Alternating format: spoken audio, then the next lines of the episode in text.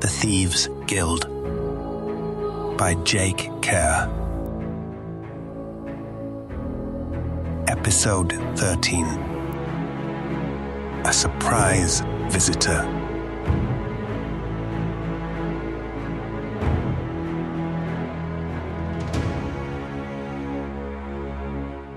Ralan spent a restless night thinking over his future. Did he even have a future? He was about to travel to a part of the city that no one he knew had ever visited due to its filth and danger. What kind of future was that? The wretched quarter was occupied by the poorest of the poor, those that wore threadbare brown due to no guild wanting them, and those that worked in the dirtiest, least desired guild jobs, those that cleaned the stables, hauled away human waste, and toiled in the dirt under a hot sun. They would shuffle across the great bridge, clean the manure from the streets before the sun came up, and then return across the bridge to their hovels. To make matters worse, the thieves' tower was apparently in the remotest and poorest part of the wretched quarter on the edge of the ash fields, which were so barren that rats couldn't even live there. Ralan knew that the wall extended around the wretched quarter and the ash fields, but did the knights even bother guarding it that far out of the proper city? Ralan eventually fell into a fitful sleep, not sure of anything about his future other than he had to flee his brother. At the edge of his dreams, Ralan heard the sounds of shuffling boots and a shout. The dream disappeared into a cacophony of clanging metal, louder shouts, and a scream. He sat up, wondering if someone was having an argument in his hall in the merchant tower. But as he rubbed his eyes, he remembered he was in the basement and in the guildmaster thief quarters. The ringing sound of swords was mere feet away, separated from him by the door to his quarters. Ralan jumped out of bed. He dressed as fast as he could. Raylan couldn't quite believe it, but he could conceive of no other alternative. His brother was trying to assassinate him. As he laced up his black boots, Ralan was almost more sad at the thought than fearful of the danger he faced. He glanced at the door and pictured Allard beating back soldiers. As intimidating as he seemed, how could even Allard hold back a group of assailants? Ralan had to help him, even as the battle continued outside. He had no weapon beyond a decorative dagger. Still, it was sharp, so he held it tight in his hand and approached the door. He unlatched the door and opened it. Allard was battling a single man wearing heavy armor accented in blue. My brother's men, Ralan thought. Two other men wearing the blue of the Merchants Guild lay on the floor, not moving. Allard glanced at Ralan. Get inside and lock the door. Ralan didn't move. The armored assailant pressed his attack, and Allard responded with a dizzying combination of spinning slashes, kicks, and parries. Ralan forgot that he was even there to help. He watched in awe as Allard's precise attacks and brute force blows pushed the attacker back down the hallway. Ralan breathed easier. The opponent was no match for Allard. There was a flutter of air and then a thunk next to Ralan's head. He flinched and looked up. An arrow stuck in the frame of the door. A scream drew his attention, and Ralan turned to see Allard pull his sword from his attacker. Ralan's relief in Allard's victory ended as he watched Allard lurch backward. A bowman at the base of the stairs at the end of the hall reached behind his back for another arrow. Allard wasted no time and rushed toward the bowman. The bowman's eyes opened wide, and he turned and fled up the staircase.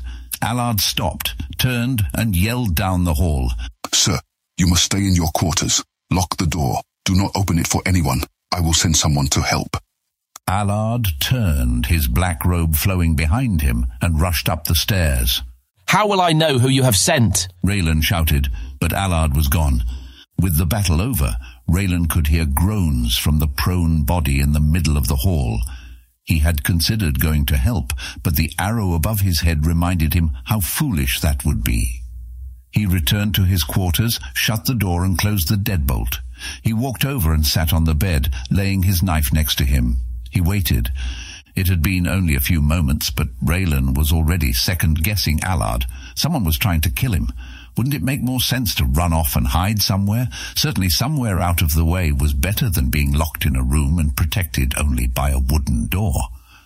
There was a click sound, and before Ralan realized what was happening, his door opened, and a slight figure darted in. He quickly grabbed his dagger and stood up. Facing the intruder, he said, Who are you? Shut up! It was a girl dressed in the yellow of the Craft Guild. She looked all round the room, her head moving in short, sharp motions. Show some respect. I'm the Guildmaster Thief. What are you doing here, and how did you get in? The girl stormed over to Ralan. She was a good six inches shorter than him and had black, curly hair cut unfashionably short. Her arched eyebrows, brown eyes, and sharp features made the whole look work with her deep brown skin. Ralan realized that she was quite pretty. He pushed that thought aside, however, for what filled his attention was her fury. She held her clenched fists on her hips and stared up at him with what looked like a combination of disdain and anger. Guildmaster Thief? Ha! She practically spit the words. You have the title. We'll see if you have earned the respect it brings. Ralan was going to dispute the point, but she didn't stop. As to your questions, I am Mela. Allard sent me to save you, and I got in with a key, which should have been obvious by the fact that your door isn't in splinters. Allard sent you. Are you deaf? The girl turned and walked toward the door. Over her shoulder, she added, You have ten seconds to grab anything that's important to you. Ralan had decided he had enough of her impertinence, even if Allard did send her. Look here. I don't need a craft apprentice telling me what to do. Just tell me what Allard told you and I'll take care of myself. Mela turned toward Ralan in an exaggerated motion and rolled her eyes. Not just deaf, but dim too. She pointed toward the door. In moments, that hallway will be filled with merchant guardsmen. If you want to avoid being tossed in the guild dungeon or worse, then I recommend you follow me. She took two steps toward the door, stopped, and turned back to Ralan. But of course you can do what you want, my guildmaster. She was already out the door by the time Ralan had glanced around the room and decided he had nothing of value worth taking. He rushed to follow her.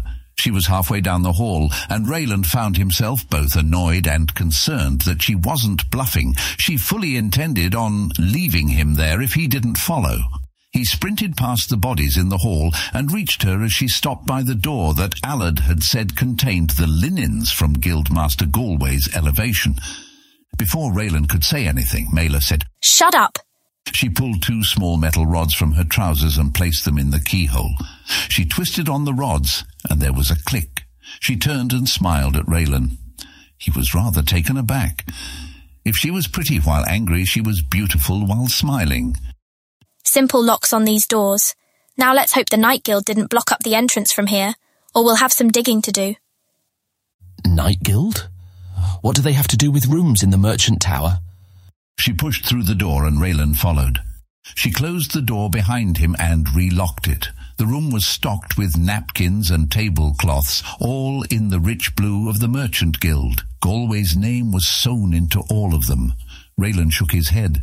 It must have taken ages for the Craft Guild to do this work. The room smelled awful, which surprised Ralan as the linens looked unused and clean. Not Knight Guild, you idiot. Night Guild, N-I-G-H-T. She went to the corner of the room where a low table stood with piles of napkins on it. See that pipe? Mela pointed up. There was a thick pipe that led from the ceiling down into the floor. Up there is the kitchen bathroom. I'm certain this used to be a bathroom as well. I wish you wouldn't do that. Ralan stated as Mela started grabbing napkins and tossing them off the table toward the center of the room. Do what? Call me an idiot. Ralan started tossing napkins off the table. Oh, I wish you wouldn't do that too. With most of the napkins on the floor, she grabbed the table and pulled it away from the corner. Ralan grabbed the table and helped. Do what? Ralan couldn't hide the exasperation in his voice. The girl had never met him and yet treated him like a child. I wish you wouldn't act like an idiot. The table had covered a wooden hatch. I knew it! Mela said. She reached down to lift the hatch, but Ralan put his foot down on it. Look, Mela, I appreciate your help, but I don't need a craft apprentice treating me like a child. She looked up at him with a dumbfounded look. Just tell me where I need to go and I'll take it from here. She stood up and poked her finger in Ralan's chest.